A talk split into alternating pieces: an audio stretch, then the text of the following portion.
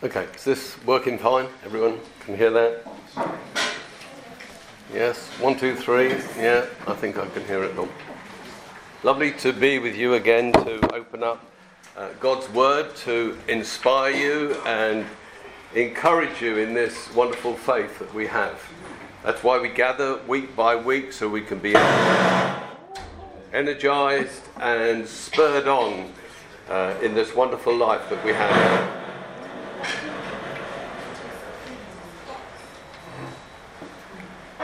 Here we go.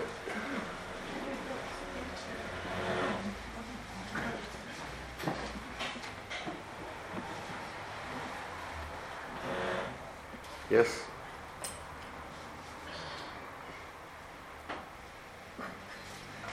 Well, there's lots of clever heads in there, I can see that, so it should work.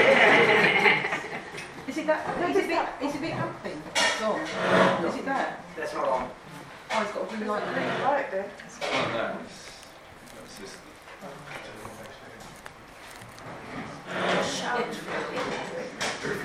Oh, I, I could preach. I could, pre- Pentecostal, come on. I could preach loud enough, don't worry about that, if necessary. There's interference that we can't control, so can we ask you to use a handheld mic? Yeah, you can do that. Sam, can I get one of these mics? Yes, what I said.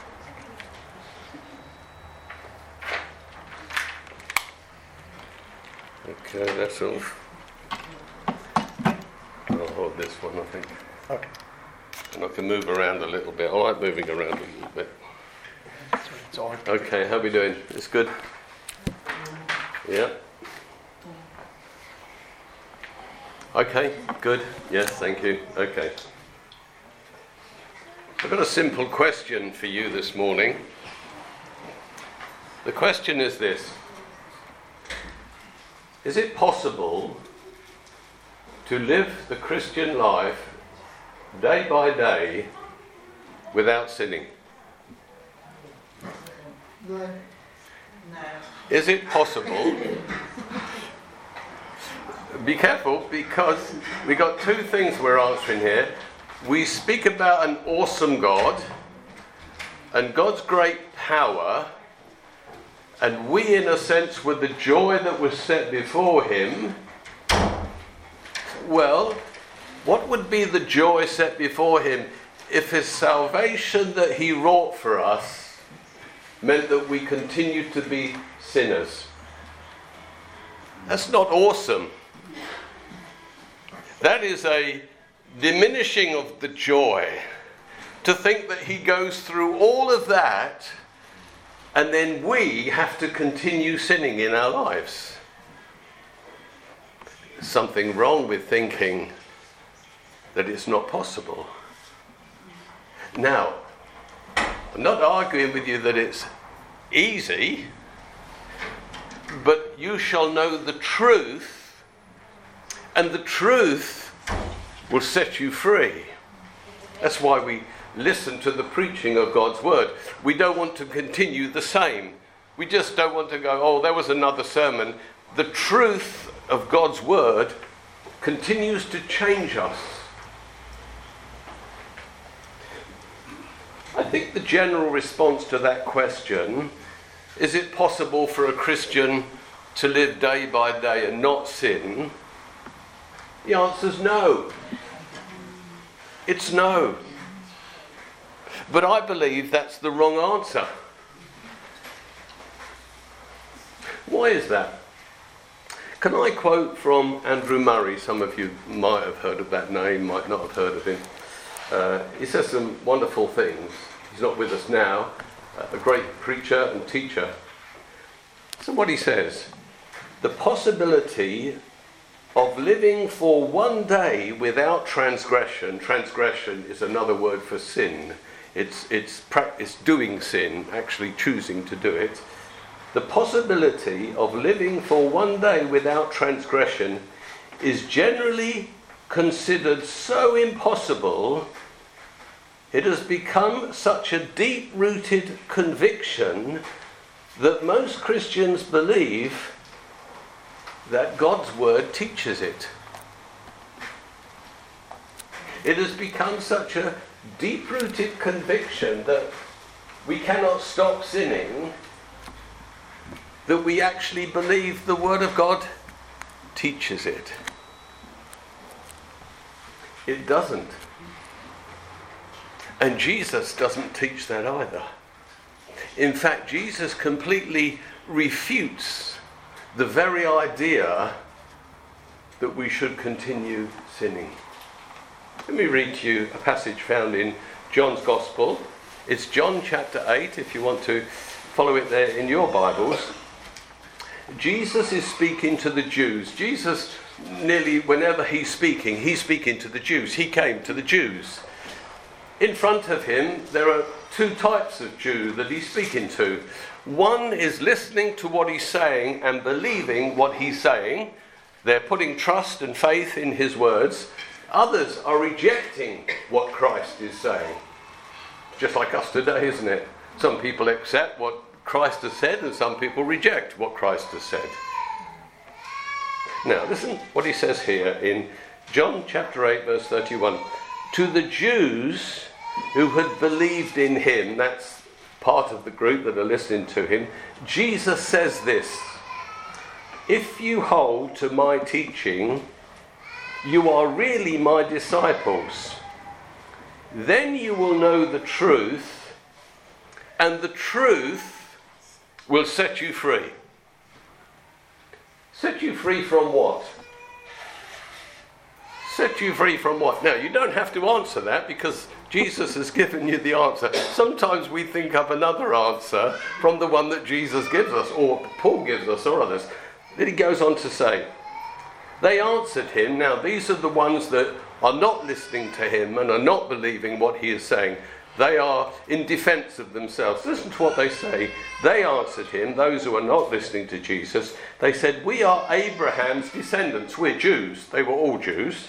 We are Abraham's descendants, and we've never been slaves to anyone. How can you say that we shall be free?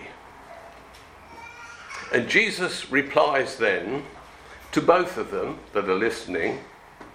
Jesus said this I tell you the truth.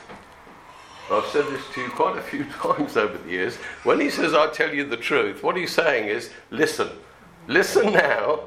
It's not that he ever tells lies, but what I'm going to say is important for you to listen to. He says it 80 times in the Gospels. Now, listen, he says. And also, not only listen carefully to what I say, but what I say, you're not going to believe what I'm going to tell you. Therefore, that's why we have to listen carefully. If I tell you something you already know and believe, you don't have to listen carefully. But if I tell you something that's contrary to what you believe, you have to listen a bit more carefully. Jesus replied, I tell you the truth.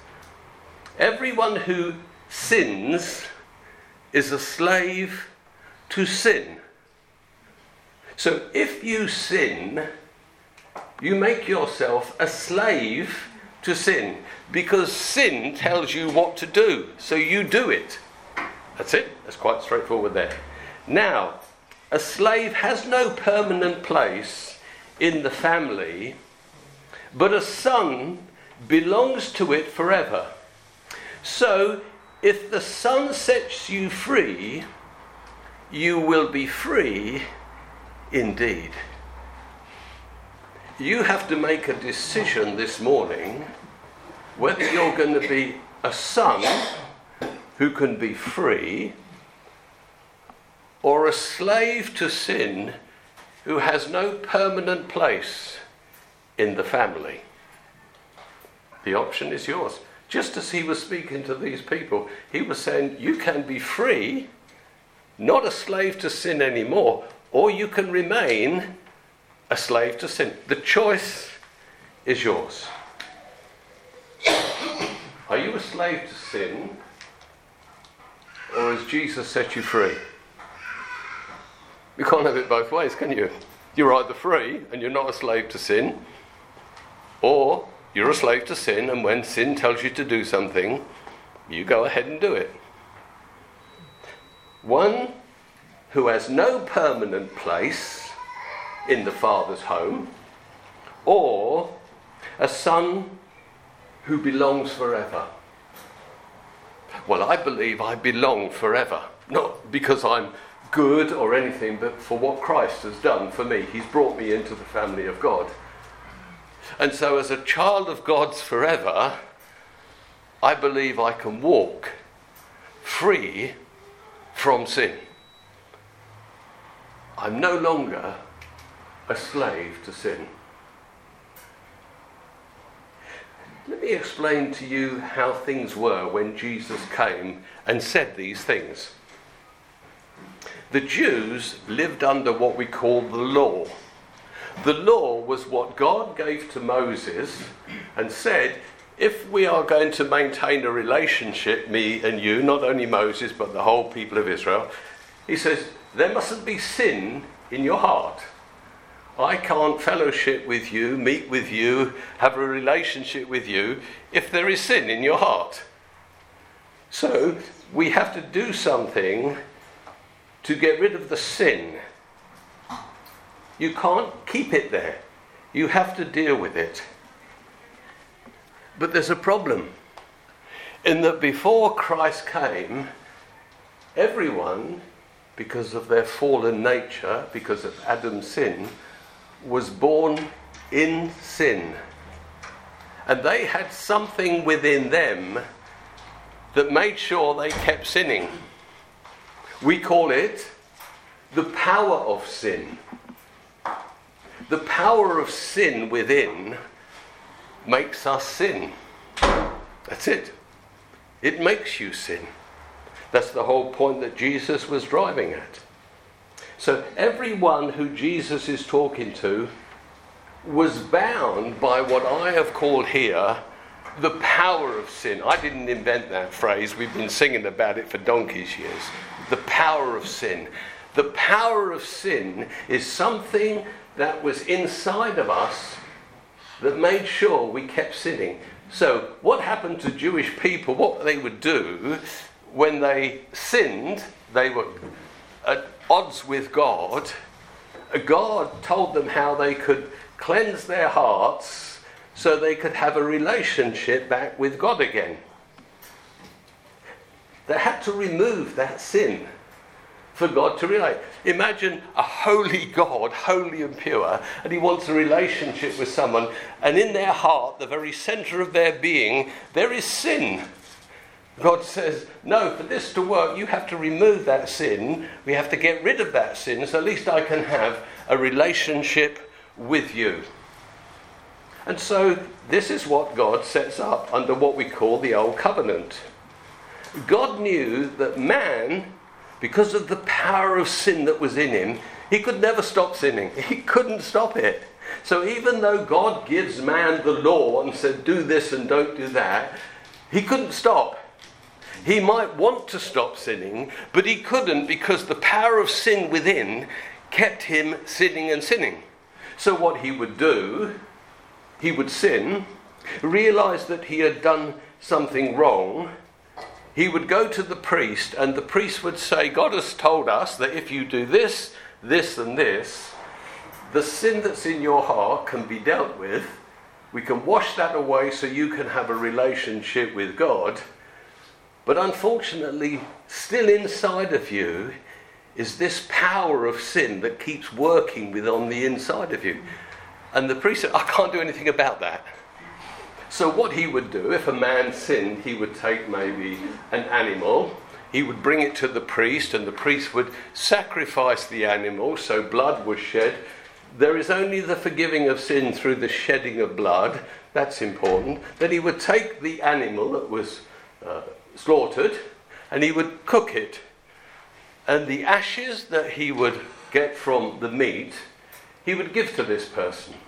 And he said, Now go home and mix this with pure water.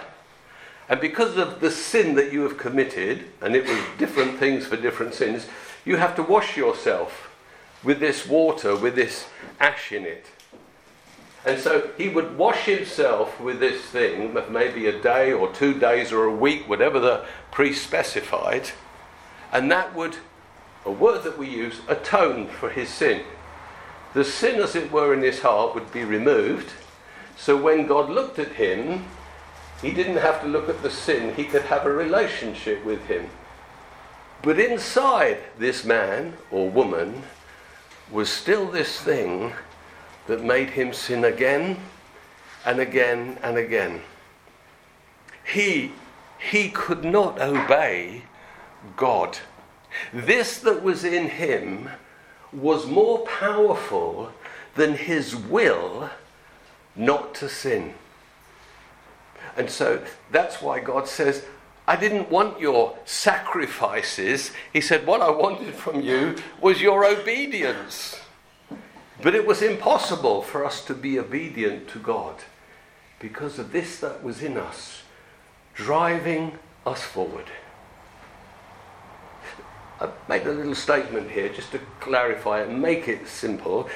That means that the stain of sin on the heart was removed from people when they made the sacrifices, they washed themselves, and they offered the sacrifices.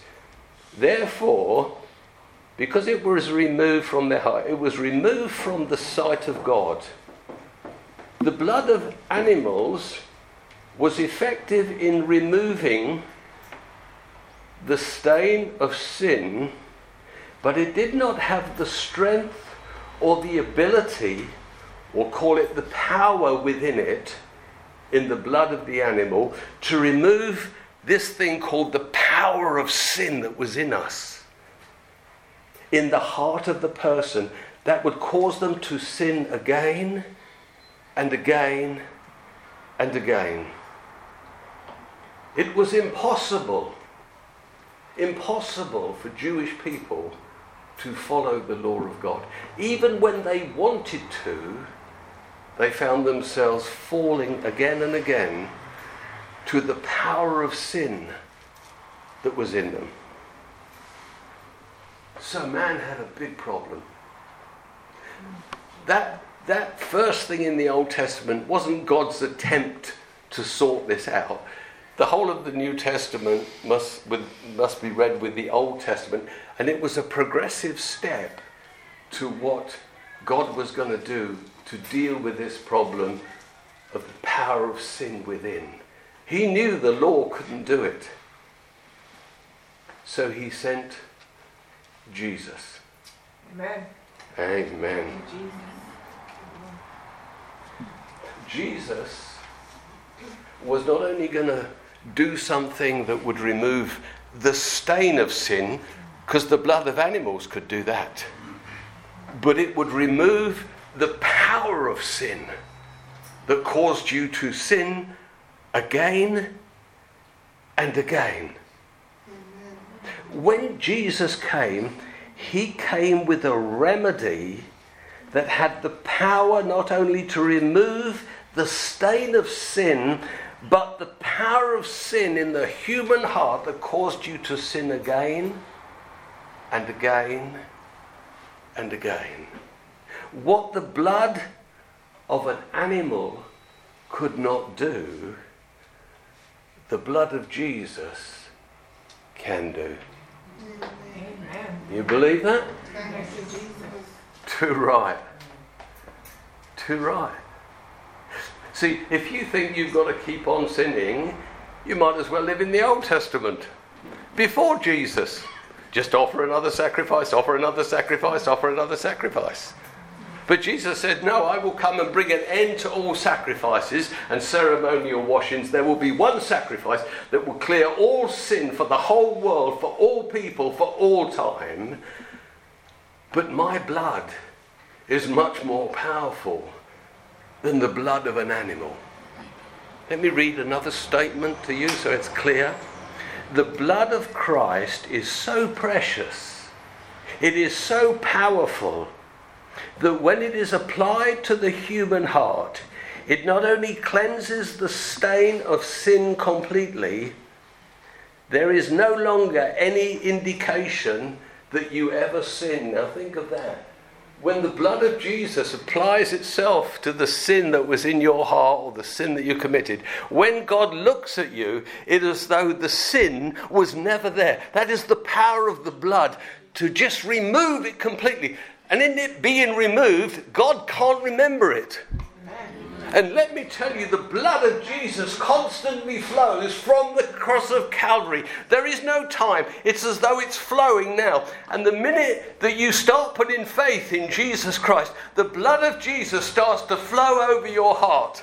It flows over you because you have faith in Jesus. And when you sin, the blood of Jesus, because you have faith in Him, it instantly washes the sin away from your heart. So you're constantly in a place of purity and holiness before the Lord. Isn't that wonderful? So when you die, if you die, you go, oh, hang on a minute, I haven't repented.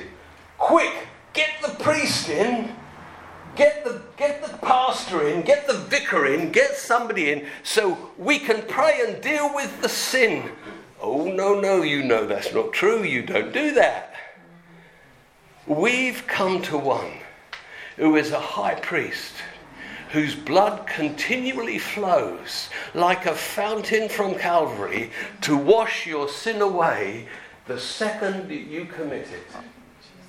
So you can have every confidence as long as you live with faith in Christ as your Redeemer and Saviour if you get hit down with a bus tomorrow and no one gets a chance to come to you and you haven't even got the energy to pray, you're righteous and pure in His sight. Amen. Hallelujah. Not for the fact you might get hit with a bus, but that your heart has been cleansed by the precious blood of Jesus. See, this gospel is better than you think it is. It isn't, it isn't a poor thing. It's a very precious, it's a very power, powerful thing.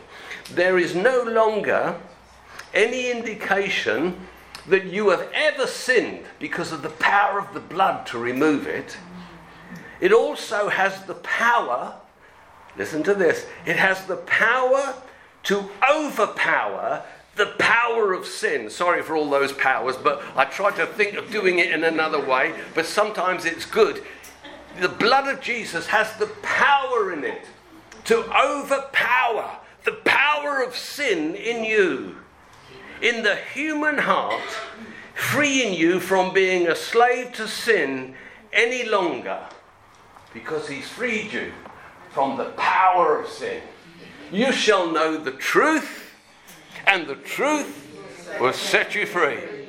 There is no longer this thing called the power of sin within you that makes you sin anymore. Because the power of the blood of Jesus has overpowered the power of sin. So if you sin, it's because you choose to. It isn't because you haven't got the power not to. Because if you say, I don't have the power to stop, you're saying Christ's power, the power of the blood of Jesus, was not strong enough. Come on, you're never going to admit to that or ever say that.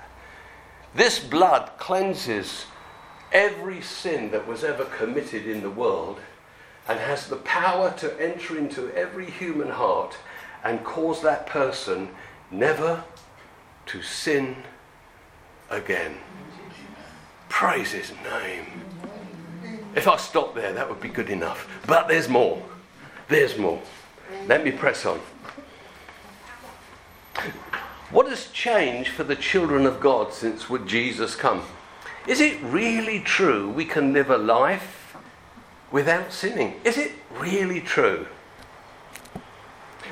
When you exercised, originally and then every day since.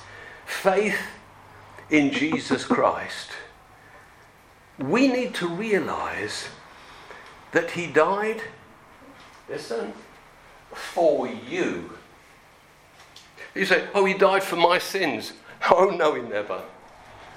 He died to wash your sins away, but He died for you. Your sins weren't the main thought in his head when he went to the cross.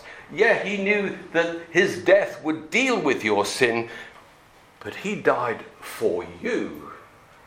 He died for you. So you would never have to sin again. The completeness of his work is phenomenal. We have no idea the full extent of the gospel of salvation. We sometimes just know little bits and we tinker with the outside of it. This is such a powerful thing.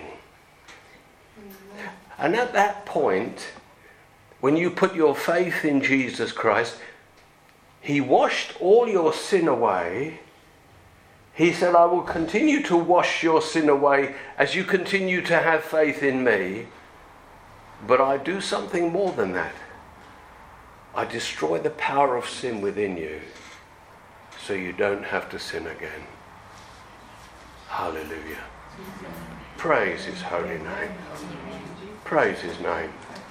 It says in 2 Corinthians 5 and 21, this is what it says God made him, God made him, Jesus, who had no sin. He made Jesus, who had no sin, to become sin. What does that mean? Jesus never sinned. So, how did he become sin? Even when he went to the cross, he still never sinned. He never, ever sinned. Jesus, who had no sin, sorry, God who made Jesus, who had no sin, to become sin for us, so that in him we might become the righteousness of God. This is what it means. In you, when you were born, there was something within you that I called the power of sin that kept you sinning. Some people sinned a lot, some people sinned a little. Some people were just downright selfish and only thought about themselves. That was sin. There was a power that was in them. When Jesus came into this world, he wasn't born of a natural father, he was born of God. And so there was no sin, power of sin within him, no sin nature within him. He had the nature of his father, which was a nature of righteousness. So that which drove Jesus forward was the power of righteousness within. That which drove every man or woman since Adam and Eve fell was the power of sin that drove them forward. Do you see? So all men sinned. They kept sinning because of the power of sin that was in them. But Jesus came without the power of sin, but the power of righteousness within him. When he goes to the cross, he did some wonderful exchanges at the cross. He said, I'll tell you this you give me the power of sin that is within you, and I will exchange it for the power of righteousness that is within me. He became sin that we could become the righteousness of God in Christ Jesus. Or as the Bible puts it, God made Jesus, who had no sin, to be sin for us.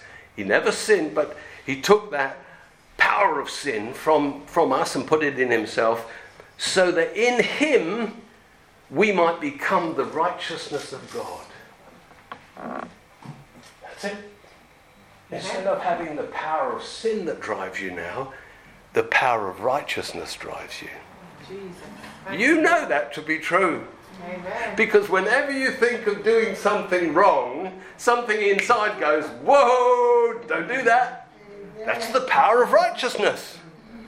You've never been comfortable sinning ever since the power of righteousness came into you. And I'm so pleased about that.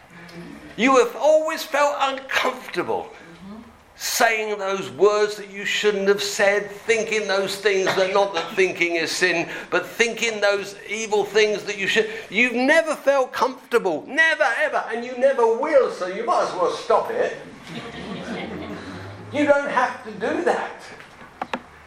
You don't have to. You once had to, and maybe you got so used to living like that that when the exchange took place, you didn't realize that an exchange took place. You think you're continuing in the same old thing, being angry, losing your temper, saying sorry, being angry, losing your temper. No, no, no. His salvation was better than that. That, that wasn't the joy that was set before him. No way. So when Jesus went to the cross, he exchanged what was in him for what was in us. He took the power of sin in us and gave us his power of righteousness. There you go. Oh, Phil, that's wonderful. I'm glad I came this morning. I'm glad you cleared that little point up. Because I thought I was going to be this mess until I died, feeling awful about myself. No, no, no, no, no. No, we've got a better salvation than that. But he did a lot more. Read on, it's even better. There's a passage in Hebrews, chapter 8, from verses 10, and he's quoting from Jeremiah. This is what he says This is the covenant we will overgo that. We're just, I could teach a lot on covenant, but I can't do that this morning. The old covenant was that what used to do before with the law, and you would make offerings and sacrifices, and God. That was the old covenant. That's how you got right with God again. That was His covenant. That's how He dealt with it. In the new, He says, "You now have a better covenant." This is the covenant that I will make with the house of Israel after that time. He's talking about when Jesus comes. Listen what He says. Listen to this. I will put my law in his mind and write them on his or her, on their hearts. So the law of God, instead of reading it in a book, and thank God for the book, and we can read it as much as we possibly can because it will reinforce the truth of it. He said, I will put the truth in their heads and in their hearts. I will put what I require of men and women in their head so they will know what to do, and in their hearts so they will want to do. They will want to do the right thing. So when we came to Christ, He put His mind in our mind and His heart in our heart. When we say, Come into my heart, Lord Jesus, that's what it means.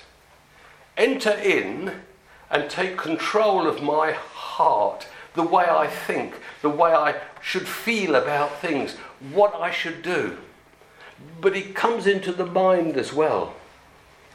Then he goes on to say this I will be their God, and they will be my people. He's talking about us. No longer will a man teach his neighbour or a man his brother saying, Know the Lord, because they will all know me, from the least of them to the greatest. So when Christ went to the cross as a lamb and shed his blood for us, there was a perfect exchange that took place. But something else happened when you put faith in Christ the Spirit of Christ Himself entered into your mind and entered into your heart. That's what it says. Come into my heart. Are you willing to receive Jesus into your life? That's what it means. He, yes, you said I am. So He lives in your head and He lives in your heart. It doesn't end there because He knows how weak we can be.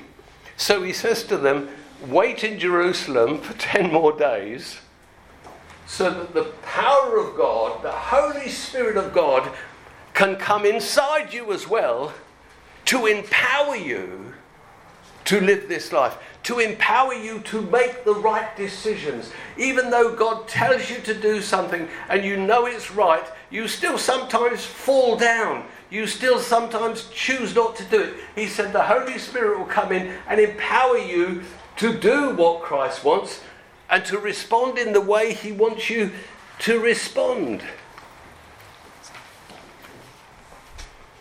let's have a little recap of what happened at salvation. Number one, God washed all your sins away. Praise the Lord. When God looks at my heart, there is no sin. There is no sin because the blood of Jesus constantly washes the sin away from my heart, constantly washes it away. He has overpowered the power of sin within me that made me keep on sinning. He has nullified it. There is no more power working within me that makes me sin. In fact, He has put within me the power of God's righteousness that makes me walk in holiness. That sounds a good deal. He has not only done that, but He has entered by His Spirit into my mind, so I think like Jesus, and He's entered into my heart, so I want, I desire to want the things that Jesus wants. God's righteousness now lives inside of me. And on top of that, I have received the Holy Spirit to empower me to live this way. What else has he got to do? What else has he got to do? You go, oh, I'm sorry, I can't just stop myself. I have to sin every day. What? What? Isn't the blood of Jesus good enough? Isn't the Spirit of Christ good enough? Isn't the Holy Spirit good enough to stop you? Then you're a hopeless case. You're a hopeless case. You say, No, I'm not a hopeless case. I don't have to sin again. I get that, Philip. I do sin, but I see now I don't have to sin. I choose to sin. You see, in here, there is the soul of man and the heart of man. Christ enters into our heart and he sits on the throne of our hearts. This soul that I have, it wants to run my life. But I say, no, Jesus, you sit on the throne of my life, and I will submit to you. But if there's a challenge and you're tempted to sin, what you do, you say, Jesus, get off the throne of my life. I'm in charge now. I'm going to decide what I do. And that's why you sin. That's why you sin. You have to submit your will to that of Him who sits on your throne. And the minute you decide to sin and not submit, you dethrone Him from being the Lord of your life. And you are now the Lord of your life. How does this work practically? Imagine in a situation, someone comes along and says something to me, they're very rude, and my reaction, of course, I, I react first with my emotions. We all do. I'm hurt. I'm hurt. You've hurt me. I feel hurt. My feelings have been uh, attacked. I feel hurt. I feel rejected. You don't love me. You've, you've, whether it's justified or not, I feel these things within me. This feeling goes on to self pity. Oh, poor me. okay. Uh, I don't know what to do with myself now. Uh, uh, then, when I recover from this feeling of hurt, I feel resentful. How dare they? How dare they say that to me? Don't they know the truth? Don't they know how hard I've tried? Don't they know what I've done? Don't they know that? How can they judge me like this? That resentment goes on to unforgiveness. And then we have given total way to the soul man within us, the old man. We've given him the right to run our lives when he hasn't got the right to run our lives. We must allow Christ, who's enthroned in our heart, to run our lives. You've made yourself a slave to sin again. Don't do it. You don't have to do it. Mm. Because if the blood of Jesus powerfully dealt with the, the dominion of sin in your life the first time, it can do it again and again and again and again. But we don't want to be like a, a thing flopping from one side to the other. We want Christ to deal with the power of sin once and for all, for us to enthrone Christ on the throne of our hearts and live and follow Him. Jesus lives inside of me. I have the power of the Holy Spirit to help me. So, how should I react to this rejection, this upset that I felt? Number one, as soon as you start feeling sorry for yourself, say, cut that out for a start. Cut it out. Cut out that nonsense. Don't start feeling sorry for yourself because that will lead you down a road that you don't want to go down. Number one. Number two, yeah, I might be rejected by you for whatever reason, but I tell you something, I'm not rejected by God. Now, I might have messed up really bad, but I am not a rejected person. You might reject me. We have to deal with this thing, but He has never rejected me, so I will never ever be a rejected person ever again. Amen. Because the one whose opinion counts more than anything else is His opinion. Amen. Now, if you've rejected me, you've rejected me. And listen, if you're in pastoral ministry, I have been rejected many times. You can be absolutely certain of that because I can't please all the people all the time. But we'll have to deal with that. But I won't suffer the pain of rejection because I'm not rejected by God. Instead of voicing my feelings to others about you and what you said, I'm going to love you. I'm going to love you. That's it. Do you know what he said to her? I don't want to know. Just love him. When you voice it, you strengthen the, the power of sin within to have dominion over your life. Every time you speak about it, you crush yourself further down. So we have to stop. We have to walk in love. We have to forgive. We choose to forgive and we determine to do our best not to be the cause of their upset in the future. Now, whatever you got upset with me about, you might be fully justified. We've got to talk about this. We've got to put it right. We've got to put it right for your sake and for my sake. We mustn't give place to the devil ever. So don't talk about it. Don't make it bigger than it is. And we know this to be true. We go to the person and we say, What you said, that really upset me. I've had people come to me and say, Philip, what you said has really upset me.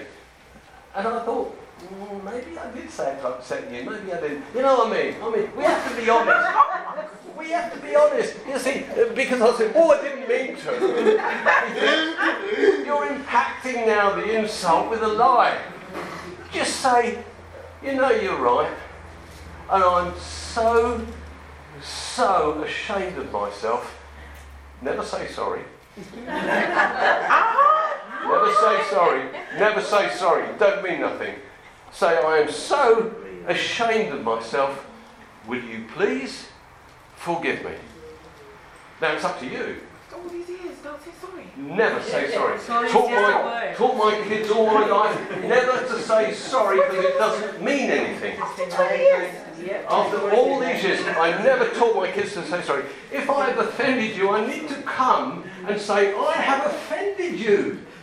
I, I am ashamed of what I've done. Please, please, please, will you forgive me? Now, if you say no and walk away, the offence is still there. It's still there. God can't bless while that's going on. But if you say, Philip, I appreciate that you've come in this way, and I do. I offer you my forgiveness. I say, thank you very much. We hug and we go on. That's how you deal with sin. That's how you deal with differences. Don't ever say sorry. It means nothing. Oh, I'm sorry I did that. Well, what are they supposed to say when you say sorry? They can't say anything, can they? They go, oh, it's a statement, you see. It's not, a, it's not, a, it's not owning up. and looking for a bridge to be built. It's an important issue. And never let my boys say sorry. I don't know what they do now, they're big now. But growing up, they had to deal with the sin issue. They had to ask forgiveness for what they'd done wrong.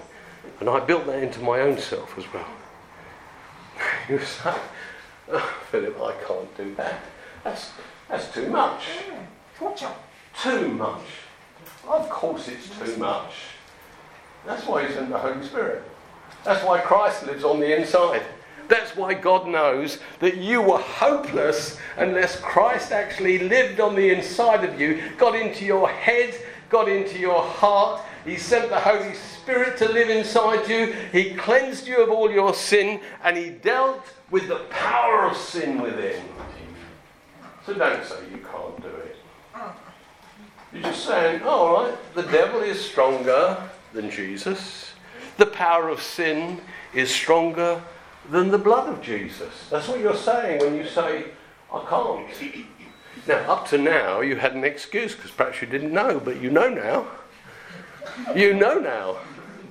now. You might have to hear this three or four more times, but you know now. This last little bit. When I read to you the passage from Hebrews, this is what verse 11 says. It says, No longer will a man teach his neighbor or a man his brother to know the Lord. In the Old Testament, under the Old Covenant, they had to be taught all the time what was right, what was wrong, what they should do, and what they shouldn't do.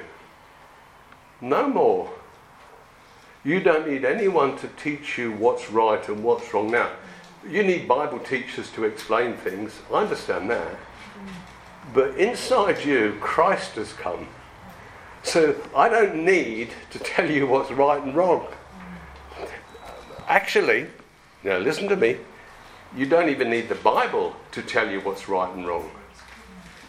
Because the Spirit of God, Jesus Christ Himself lived. Now, thank God for the Bible, because it reinforces everything that Jesus ever said. And I'm not saying you don't need it, and I'm not saying don't read it. Read as much of it as you can. It will only reinforce and it will explain to you why Christ is saying and doing these things. Please hear me.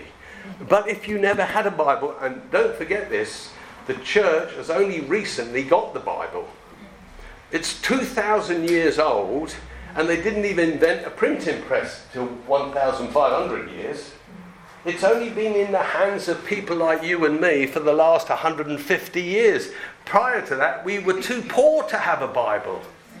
We didn't have Bibles. Now, thank God we've got one, so don't ignore it now. People died to get this to us. But you could live a godly, godly Christian life without it. So you go, oh, I don't know enough of the Bible, that's why I sin. No, no.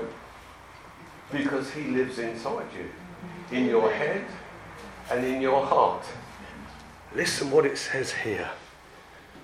No longer will a man teach his neighbor, blah, blah, blah, but they will know him from the least to the greatest. Are you the least Christian in the whole world? okay. I'm ever so humble. Yeah, I am. You've still got no excuse. You've got no excuse. From the least to the greatest, you have no excuse.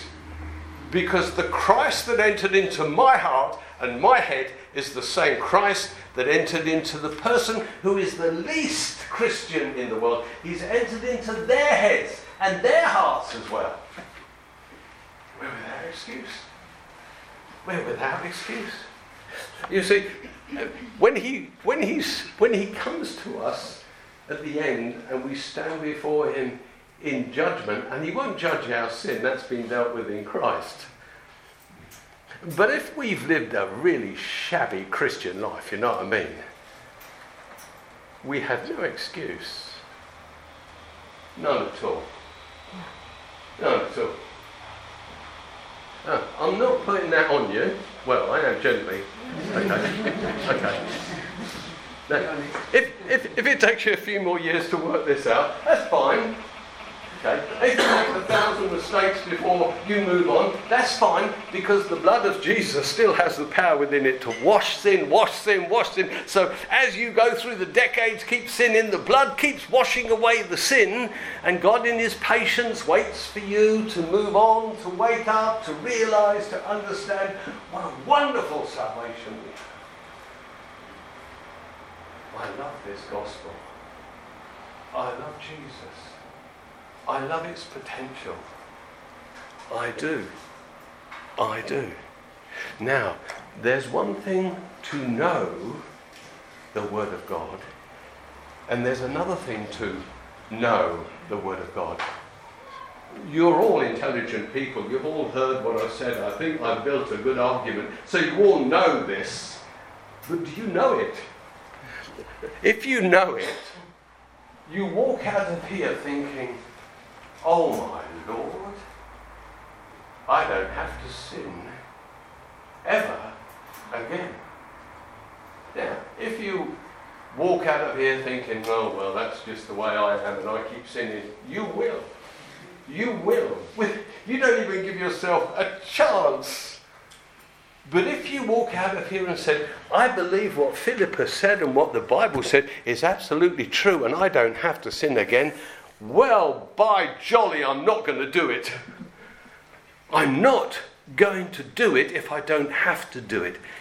By faith in His Word and what has been preached to you, God pours His grace into your life to make what we understand possible. It is by faith, through the grace of God, that you never have to sin ever again. That's it. Do you believe it? Amen. Amen. I believe it. I believe it to be true. And I didn't always believe it. But when the light came on, I taught it for years without believing it. I knew it was in Scripture, but I didn't fully get it. But I get it now. And I don't ever have to sin again.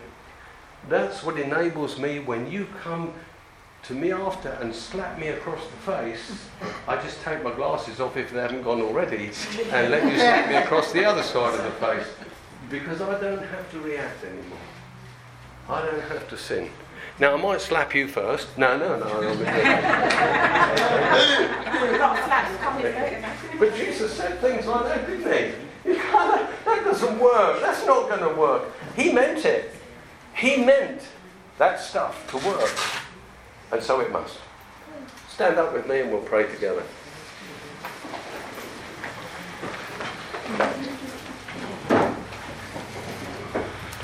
Heavenly Father, we thank you for this precious, precious new covenant that we celebrate every Sunday with communion. This new covenant that you come to bring us into, a covenant where sin no longer has dominion over us, that we have crossed from a, a dominion of darkness to a dominion of light.